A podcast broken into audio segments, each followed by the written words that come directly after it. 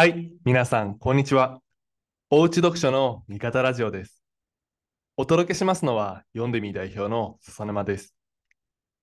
おうち読書の味方ラジオは、読書教育を通じて教育の見方をアップデートし、保護者様同士がお悩みや経験をシェアできるおうち読書の味方になるラジオです。日本初のオンライン読書教育の習い事、読んでみオンラインを運営する読んでみの創業者であり、代表である笹沼が毎週金曜日にお届けしています。家事の合間、子供たちの習い事の送り迎えの合間に、ながら聞きで楽しんでください。今日も最後まで聞いてくださると幸いです。よろしくお願いします。まずは今週のお便り紹介からです。ハッシュタグ、おうち読書の味方ラジオにお寄せいただいたお便りにお答えします。前回第56回では、声かけにまつわるお便りを募集いたしました。やってよかった、いまいちだった声かけや、声かけの仕方で悩んでいることについて募集をしました。まずは第56回にて、読んでるようさんからいただいたこちらです。よかった声かけ。よ、天才 ありがとうございます。いいですね。このお便り届いたとき、オフィスちょっと盛り上がりました。いや、このお子さんをその気にさせる声かけっていうのは、まあ、すごい重要だなというふうに思っておりまして、味方ラジオの国会でも第47回ですね、えー自分は読書家だ、名乗るだけで子供がぐんぐん成長するわけという回がありますが、そこでもお子さんへの声かけの方法がもたらす変化についてお話ししました。よ、天才えーお子さんを褒める声かけとして、ぜひ皆さん使ってみてください。第47回の味方ラジオも合わせてお聞きいただければと思います。概要欄にリンクがございます。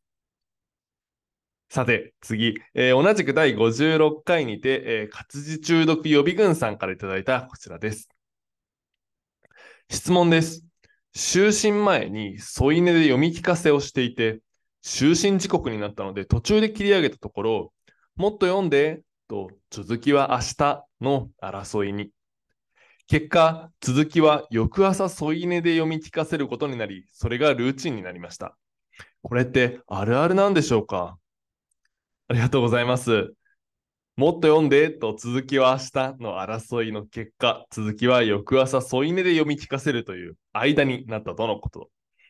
これはちょっと皆さんのエピソードもぜひお聞きしたいところですので、ぜひ今週のお便りで皆さんのうちのこのもっと読んでと続きは明日論争の結末について教えていただければと思います。ちなみに私自身の幼少期の話で言うと、確かほとんどの場合はこう、もっと読んでで勝っていた気がしますね。最後まで読んでもらっていたような気がします。まあ一方で、特に子供の頃ほど睡眠時間大事かなとも思いますので、まあ、そのあたりのバランスが難しいところだなというふうに思います。ぜひ皆さんのエピソードをお聞かせください。はい、ありがとうございました。えー今週のお便りのコーナーは以上になります。次回のお便りのテーマを発表します。次回のお便りのテーマは、最近お子さんにヒットした本は何ですか？です。読んでみようご利用の方もご利用ではない方も、この味方ラジオをお聞きの皆さんはお子さんの読書について、まあ、いろんな気を配ってくださってるかなというふうに思うんですけれども、まあ、そんな中でどんな本がヒットした？え、意外なこんな本が最近はヒットしてます。こんな本が今ブームに我が家ではなってます。そんな話をエピソードでお聞かせいただけたら幸いです。えーいつも送ってくださるお便り、メンバー全員で見ております。このお便りの一言一言を大切にしながら、この味方ラジオを改善しておりますので、えーぜひ、えーお便りいただけたらと思います。いつも応援ありがとうございます。一言でも構いませんので、ぜひお気軽にどしどしください。はい。それでは今日のトピックに入ります。今日のタイトルは、見過ごされ、見過ごされがちな読むプロセスこそ深く読むための鍵です。えー僕ら、教えて読んでみというサービスを運営しています。LINE の無料相談窓口になっているんですが、無料かつ友達登録さえすれば会員登録なしで利用できるサービスで、習い事の読んでみオンラインを使ってない方にもご利用いただけるサービス、教えて読んでみですが、LINE で講師に直接チャットでお悩み相談ができるというサポートを提供しています。その中で、まあ、いろんなお悩みいただくんですけれども、よくいただくお悩みの一つにこんなものがあります。子供の本の楽しみ方が浅い。内容やメッセージを全く理解しておらず、ストーリーを追って楽しんでいるだけ。もっと深く理解して読み込んでほしい。このようなお悩みです。味方ラジオの過去回第48回読んでみーの法則、楽しく、たくさん、幅広くは子育てすべてに応用できるでお話しました通り、大前提読書の基本は楽しく、たくさん、幅広く、まずは楽しくが最優先です。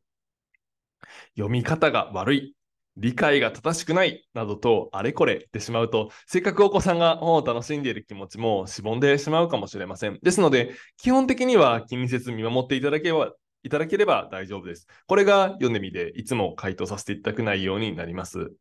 一方で、読んでみの法則、楽しくたくさん幅広くは、あくまで順番を守ってくださいというルールですので、楽しんでいる状態を維持することができるなら、逆にどんどんステップアップを目指すことも大歓迎という法則になっています。お子さんが楽しい状態をキープしつつ、より深い読み方ができるようになる方法。そんな魔法のような方法があるのかっていうところなんですけれども、今回はその方法について紹介しようと思います。この見方ラジオで一番の神回と言われているのが第27回。本を読んでいない時間にこそ子供の成長チャンスありという回なんですが、今回はその第27回と同じくらい実践的な内容となっております。ただ、その方法をお伝えする前に、まずはちょっと別のお話からスタートしようと思います。先日ですね、夏休みということで、読書感想文に関するワークショップを開催しました。こちら、リスナーの皆さんの中にも参加してくださった方いるかもしれないなと思うんですが、このイベントの、ま裏話をさせてください。まこの読書感想文に関するワークショップなんですけれども、まあ、指導する側、ま、読んでみーの視点で、どこが重要なポイントだったのか、このイベントの肝は何だったのかと言いますと、読書感想文を作ることに失敗する様子を見せるっていうところだったんですね。まあ、つまり、感想文を作るためにトライアンドエラーしていく様子を見せるっていうところだったんです。ん？と思うかもしれないんですが、具体的に言いますと、この読書感想文のワークショップの中では、読書感想文の種になる他のこの一言の感想の例をたくさん挙げました。この一言の感想からだんだん肉付けしていくことで徐々に感想文の形に近づけていくその過程プロセスをお見せしたんです。まあ、普段はいきなり宿題として読書感想文って言われて、まあ、感想文をいきなり書いてっていうふうに言われてしまう子どもたちなんですけれども、まあ、そうやっていきなりゴールを目指す感想文という形を目指すのではなくてその道の、まあ、途中プロセスですね。どうやって一言目を出していくのか。で、その一言にどうやって肉付けをしていって、どういうふうに膨らませていくといいのか。まあ、このプロセスを見せてあげると、驚くほどスムーズにみんな感想を書けるようになるっていうのがあるんですね。まあ、最初は一言の感想。まあ、そこから感想文にするための要素を整えて、要素が揃ったらそこに対してエピソードだったりを肉付けしていく。このプロセスが分かると、書き始めるハードルも下がります。最初は一言でいいので。書き始めるハードルも下がるし、次に何をすればいいか分かる、どういうふうに進んでいくかが分かっているので、まあ、途中途中に悩むことも減って、えー、書く、まあ、読書感想文に使う時間も減るっていうことですね。まあ、なぜこのワークショップの話をしたかというと、結果よりもプロセスの方が大事だという話がしたいんです。繰り返します。結果よりプロセスの方が大事なんですね。読書感想文はまさにやり方、プロセスを教わらずに、いきなり完成品、読書感想文っていう結果が求められてしまう例なんですけれども、このように子どもたちはたびたびいきなり結果や成果が求められる場面に向き合っています。例えばテストがまさにそうです。勉強の仕方であったり、じゃあ、たとえ教科書を読むだとしても、どんなことを考えながら読むのか、どういうノートを取りながら読むのか、なかなかそういったプロセス自体は教わらずに、点数、テストを受けた結果だけが返ってきて、良かった、悪かったっていう評価が下されるんですね。どういうふうに勉強するのか、まあ、そこが実はその後のプロ結果を出すためには大事だったりするんですが、このプロセスはなかなか教わることができないんです。で、さらに言えば、これ子供だけじゃないんですね。むしろ社会人になってからの方がそういうことばかりなんじゃないかなと思います。やり方も教わってないのに、この仕事やってって言われたり、結果出してって言われたり、まあそんな経験ありませんでしょうか。やり方さえ丁寧に教えてくれればできるのに、そんな風に思いますよね。ね、例えばこんな結果をいきなり求めて、結果出してって言われた時に、まあ、社会人でも挫折する人、そうじゃない人いるんですね。挫折する人がどんな人なのか、まあ、傾向を見ていくと、子供の頃に同じような経験、いきなり結果や成果が求められて失敗したトラウマがある人が多いかなと思います。まさに読書感想文が怖かったみたいなタイプの人ですね。そういう人は大人になってからもいきなり結果や成果が求められると、今自分がやってることが正解なのかどうかわからない。間違えるのが怖いから手が動かせないっていう風になってしまいます。社会に出ると正解なんてないですよっていうのはよく言われると思うんですけれども、それでもついつい正解は何だろうって考えてしまうことありませんか？子育てにおいても正解はないと言われつつも正解は何だろうと探して悩んでしまうという保護者さんの声、よく耳にします。一方で、そんな状況で上手に成果を出す人もいます。その人がどういう人かというと、子供のうちに先ほどお話した結果よりもプロセスが大事であるということを学んでいる。まあ、そのような形で学んでなくても、実際プロセスやり方を習得している人、一歩ずつ道のりに沿って進むことを覚えた人かなと思います。そんな人は、たとえいきなり成果が求められたとしても、自分でやるときはいきなり正解を出そうとせずに、まずはやってみる。で、うまくいかなかったら改善して、もっといいやり方を探す。そういうふうにトライアンドエラーしていくのが上手になるんですね。まあ、ちょっと少し話はそれたんですけれども、結果よりプロセスの方が大事だという話です。なのに、普段はいきなり成果や結果が求められて、このプロセスややり方を教わることがないそしてそれは子供の頃だけではなくて社会人までつながってくるような問題になっています。しかし、本来ですね、えー、プロセスとかやり方っていうのを見せてあげれば、子供たちは自然とできるようになるんですね。子供たちの最大の武器、それは真似ぶ力と言われています。真似ぶ、真似することを通じて学ぶ力ですね。真似ぶ力については読んでみても昔のノートの記事ですね。子供の話が長くて辛い。死に滅裂で言いたいことがわからない。そんな時に立ち止まってチェックしたいことで紹介しています。概要欄にリンクを載せてありますので、ぜひご一読ください。この真似ぶ力についてサクッとおさらいしますと、子供はとにかく真似をすることが得意なんですね。ですので、お手本を見せてあげると、どんどん真似して吸収して自分のものにできちゃうんです。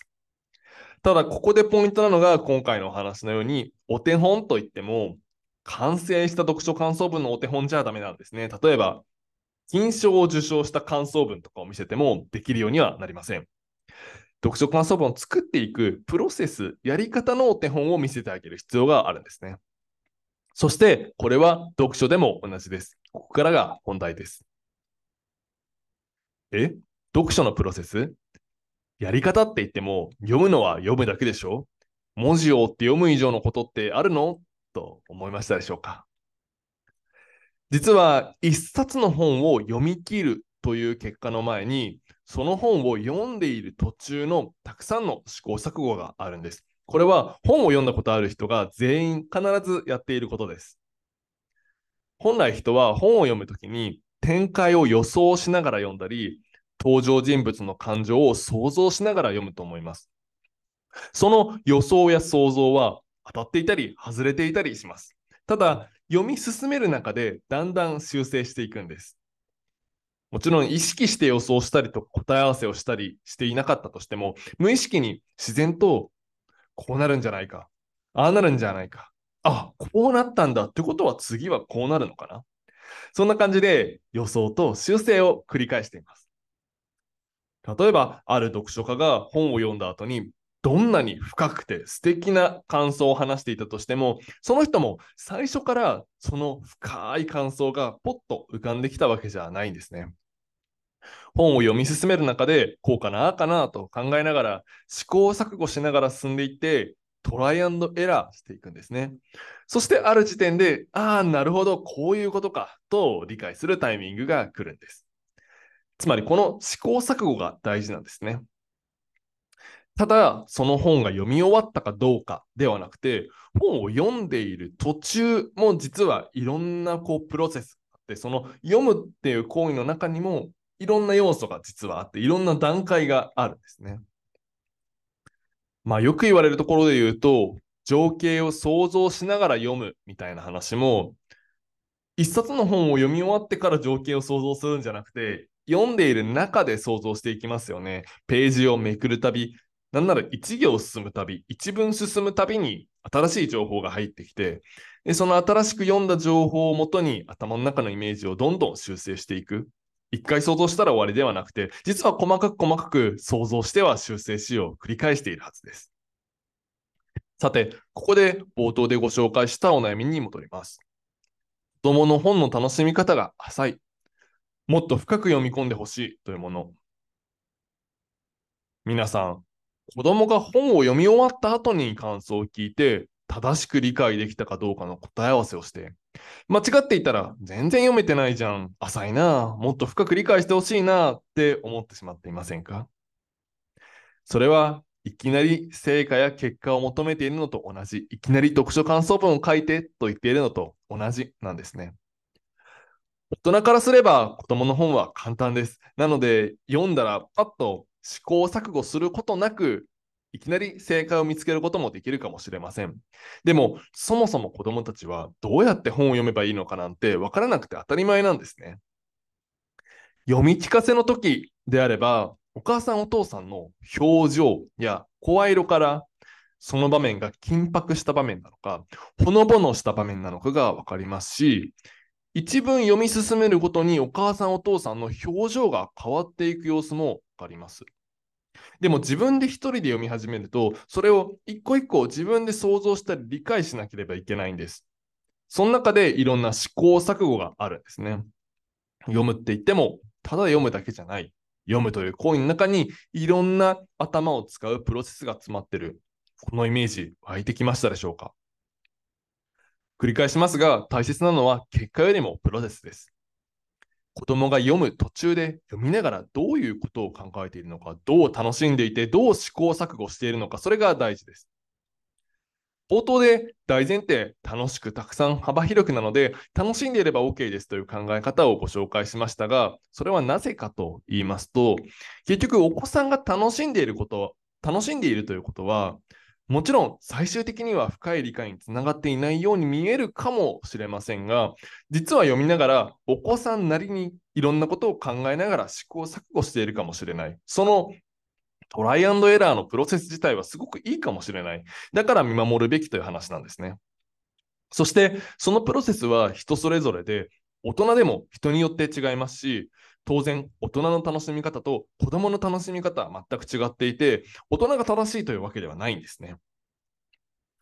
実際に読んでみーのメンバーも含めて、読書経験が豊富な読書家も、それぞれが、まあ、オリジナルな本の楽しみ方を持っていて、みんな違うことを考えながら本を読み進めています。まあ、先ほどの話で言うと、情景描写を楽しむスタイルか、ストーリー展開を予想しながら楽しむスタイルかみたいな比較がされることもあると思いますが、まあ、まさにそれも読み終わった感想がどうこうとかではなくて、読んでいる途中をどう楽しむかっていうスタイルの話ですよね。まあ、だから楽しんでさえばいれば大丈夫という話にもなるんです。ただ、そんなみんなの楽しみ方なんですけど、たくさん集めて分析していくと、共通するものがたくさんあるんですね。実は近々読んでみオンライン習い事で、読書家の技というものが導入されます。読書家の技は、経験豊富な読書家が本を楽しむ上で、本を読んでいる途中で自然と使っている技、本を読み進めながら考えていることのことです。まさに読むという行為のプロセスとして定番のものを集めた技になります。読んでみオンラインはこの読書家の技を7つ設定して、ミニレッスンで登場させたり、自由記述の感想のヒントで登場させたりする予定になっています。そしてこの読書家の技、もちろん読んでみよう利用されてない方でも、保護者さんがお子さんに伝授するという形で活用できる、まあ、読書教育の、まあ、秘訣のようなものになります。で、まあ、なぜこれが、まあ、読んでみを利用してない方でも使えるかというと、そもそもこの読書家の技、読んでみオリジナルというわけではないんですね。きっかけは先日、風越学園へ見学に行かせていただいたことです。第53回、え味方ラジオの第53回、読書家の時間、作家の時間の最先端、風越学園に行ってきたでお話ししたと思います。風越学園では読書家の技にあたるものが実際に授業の中で取り上げられていました。確か風越学園では優れた読み手の使う7つの技と呼ばれていた気がしています。あすこまさんにお伺いしたところ、もともとは読む力はこうしてつけるという本で紹介されていたもので、またその本も英語の本、えー、を英語の本で紹介されていた手法をま引用したものっていう形で、まあ、こう代々とこう受け継がれてきたような手法になっています。読んでみとしても、それら読書教育に関する本をどんどん遡っていって、いろいろ研究したり、論文を読んだりしまして、まあ、じゃあ読んでみて実際に導入するとしたらどんな形がいいかっていうことをメンバーと議論しました。そして、その読む力はこうしてつけるとも風越学園ともちょっと違う読んでみるの形にしたものが読書家の技になります。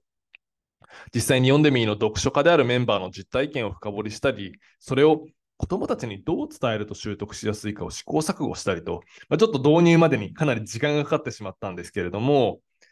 実際に先日の読書感想文のイベントでは、読書家の技を2つご紹介しました。思い描くとつなげるです。読書家の技、思い描くは、五感を使って場面を想像すること。読書家の技、つなげるは、本の内容と自分の過去の体験や自分の周りの人のことをつなげて理解すること。また実は過去の味方ラジオ第55回ですね。素直が一番、助けてあげたいと思わせる魅力の正体では、読書家の技、認めるについて紹介しています。読書をしながらいろんな新しい自分とは違う価値観や考え方を知り自分の正しさや間違いを認めるというものです。自分の間違いを認めたり自分の至らなさを直視するそんな経験を積み重ねることで素直コーチャブルな大人になれるという話でした。これらはやはり読み終わった後の感想がうんぬんではないんですね。読んでいる途中で思い描くつなげる認めるどんなことを考えながら楽しんで読み進めていくかという話です。さて、ここまで読むという行為のプロセス、途中段階、トロイアンドエラーの重要性を話してきました。逆に読書においてプロセスが楽しめていないとどういうことが起こってしまうのでしょうか読むという行為のプロセスが楽しめていないってどういう状況かそれは例えばストーリーの流れをただ追ってえー、読んでいって楽しんで終わり。そんな状況のことです。厳しいことを言いますと、ストーリーの流れを追うだけだったら、読書である必要あんまりないんですよね。それなら、YouTube とか漫画の方が楽ちんなんです。同じストーリーが楽しめますから。つまり、ストーリーの流れを追うだけで楽しんでいる子供たちって、将来的によりライトなエンタメに流れていってしかね、流れていってしまいかねないんですよね。でも、子供たちに読書を人生の武器としてもらうためには、一生涯続く読書習慣を子供のうちにしっかり身につけてもらう必要があります。そして、一生続く読書習慣を身につけるためのポイント、それが、ただストーリーを追って楽しむだけではなくて、本を読むという行為そのもの、読み進めるプロセスそのものを楽しんでもらう必要がある。先ほどの読書家の技を身につけたり楽しんだりしてもらう必要があるんです。あまあ、もちろん、そのストーリーの流れを追って楽しむのが悪いわけではなくて、あのそれはできるようになった上でのチャレンジっていうことです。楽しくたくさん幅広くの、まあ、楽しいは大事なので、楽しいができた後の話になります。では、どうやって子供たちの楽しい気持ちをしぼませず、子供たちにプレッシャーを与えず、楽しみながら本を読み進めるプロセスのお手本を見せてあげればいいのか。ここでおすすめなのが、魔法の方法になります。今回のテーマですね。ここでおすすめな方法、それが考え聞かせです。考え聞かせとは、まあ、読み聞かせの親戚みたいなものです。読み聞かせをしながらやることです、考え聞かせは。考え聞かせは読み聞かせをしながらお父さんお母さんがどんなところに注目しながら本を楽しんでいるのかをお子さんに伝える方法です。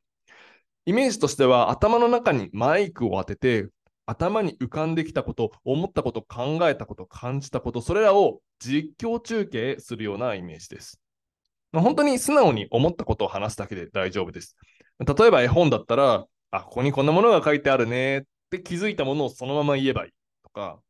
あ、次のページ、こういうページなのかなって、パッと頭に浮かんだことを言うだけで大丈夫です。なぜおすすめかというと、この考え聞かせという手法なら、本を読み進める過程でどんなことを考えるのか。まあ、例えば、この後どうなるのかなという予想。合ってる予想もあれば、外れる予想もあると思います。そんな試行錯誤の過程を見せてあげることができるんです。この試行錯誤というのが結構ポイントでして、ですので、考え聞かせをするときは、あえて間違ってみるのも手なんですね。子供って突っ込むの結構大好きなんですよね。お母さんそうじゃないよ。お父さん、こっちにはこう書いてあるじゃん。そんな風に会話も盛り上がるかもしれません。読んでみの中でもよく話すのが、学校の先生とかで、あの教育実習生って、まあ、大学生のまあ、先生になりたい人がこう実習に来たりすると思うんですけど、そういう時って結構実は普段の授業よりも生徒がすごい授業聞こうとしてるってあるんですよね。まあ、それって実習生ってちょっとミスをしたりすることが多いので、そのミスを突っ込むのが楽しくて結構真剣に聞いてるみたいなのあるんですけど、まあ、子供たちってこの突っ込むことって大好きなんですよね。で、この突っ込むことって実はすごいいいことで、まあ、お子さんからすると間違っているものを修正して正しく読むっていう練習になるんですよね。丁寧に理解しようとするプロセスを練習できる。で、さらに読み聞かせ、考え聞かせを聞くときにも、間違ってるところはないかなっていうふうに、まあ、注意深く聞くようになるので、まあ、精読の練習にもなるんですね。まあ、この考え聞かせなんですけれども、えー、味方ラジオの第27回でお話しました。第27回、本を読んでいない時間にこそ子供の成長チャンスあり。まあ、ここでお話ししたのは、本を読んでいる時間以外の本を考えている時間全体を増やしてあげるために本について親子で話す時間を増やしてあげましょうというお話でした。今回の考え聞かせはその発展版です。本を読んでいない時間ではなくて、本を読んでいるもう時間そのもの、本を読んでいる最中に親子の会話を混ぜてあげるイメージです。一冊の本を読む、読むという行為をこうぐぐーっと長く引き伸ばしてあげて、その中にいろんな会話を混ぜちゃうイメージですね。そうすることで、この読み進める中でいろんなことを考えて、当たったり外れたりしながら修正していく、そんな練習を積めるようになるんですね。この考え聞かせ、お子さんが何歳であってもおすすめです。そもそも読み聞かせも何歳までやっても大丈夫です。本の楽しみ方の一つですし、お子さんの成長という観点でもちゃんと研究で小学校高学年のお子さんに対しても効果があることを証明されていますし、実際、先生の中には中高生に対して読み聞かせの授業をする先生もいらっしゃいます。そして考え聞かせはその読み聞かせの発展版なんです。当然、何歳でもやって OK です。どんどんやっていただければと思います。そして、やはりポイントなのは、先ほどもお話しした通り、お母さんお父さんの読み方や考え方が正しい必要は全くない、むしろ間違えてもいいぐらいなんですね。それを修正していくっていう過程が大事なんです。まあ、つまり、まあ、わざわざもう一回言って何が言いたかったかっていうと、誰でもできますってことなんですね。読んでみ、まあ、例えば読んでみの講師のように、豊富な読書経験がなくてもできます。ご師さんの中には、まあ、ご自身、自分があんまり読書経験がなかったから、どうやってお子さんに接すればいいのかわからないというお悩みを抱えている方もいらっしゃるかなと思いますが、大丈夫です。気を張らず、ありのままで考え聞かせをしてあげてください。どんどん間違ってください。さて、最後に今日の話をまとめます。子供たちはいきなり結果や成果が求められてしまうことが多いです。読書感想文もその例です。でも、大切なのは結果ではなくてプロセスです。それは読書でも同じで、読書家の技のように、大切なのは読む途中、読みながら読み進める中でどういうことを考えているか、どう楽しんでいるか、試行錯誤しているかということです。逆に、その読み進めるプロセス自体を楽しむことができていないと、ただストーリーの結果を知ってスッキリっていうだけになってしまうので、将来的に YouTube、漫画、よりライト、楽なエンタメに流れていってしまいかねません。では、どうやってその読み進めるプロセスのお手本を見せてあげるのか、その方法の一つが考え聞かせになります。さて、最後までご視聴してくださりありがとうございました。今回の味方ラジオが面白かった、ためになったという方は、ぜひアンケートへのお便りをお待ちしております。お便りは味方ラジオ特設サイトに掲載されている Google フォーム、もしくは Spotify、Apple Podcast、YouTube の概要欄、読んでみの会員であれば LINE のメッセージにも Google フォームが設置されています。そちらからお送りください。概要欄には今回登場したノートや味方ラジオの過去回へのリンクもありますので、ぜひチェックしてみてください。お便りについてですが、一言でも投票形式のみの参加でも大丈夫です。どしどしお送りください。次のお便りのテーマは、最近お子さんにヒットした本は何ですか？です。皆さんからのお便りをお待ちしております。最後に、ぜひ皆さん、Twitter や Instagram にて、ハッシュタグ、おうち読書の味方ラジオで感想のハッシュタグ投稿をお願いします。日本ではまだ聞きなじみのない読書教育というものですが、これを広めていくべく、より多くのお子さんが読書に親しむ機会、読書を通じて成長していく機会を届けるべく、発信に力を入れています。僕たちだけの力では届ききらないところも、皆さんの力を借りて届けていけたらというふうに思っております。よろしくお願いします。それでは、今回はここまでになります。また次回お会いしましょう。さようなら。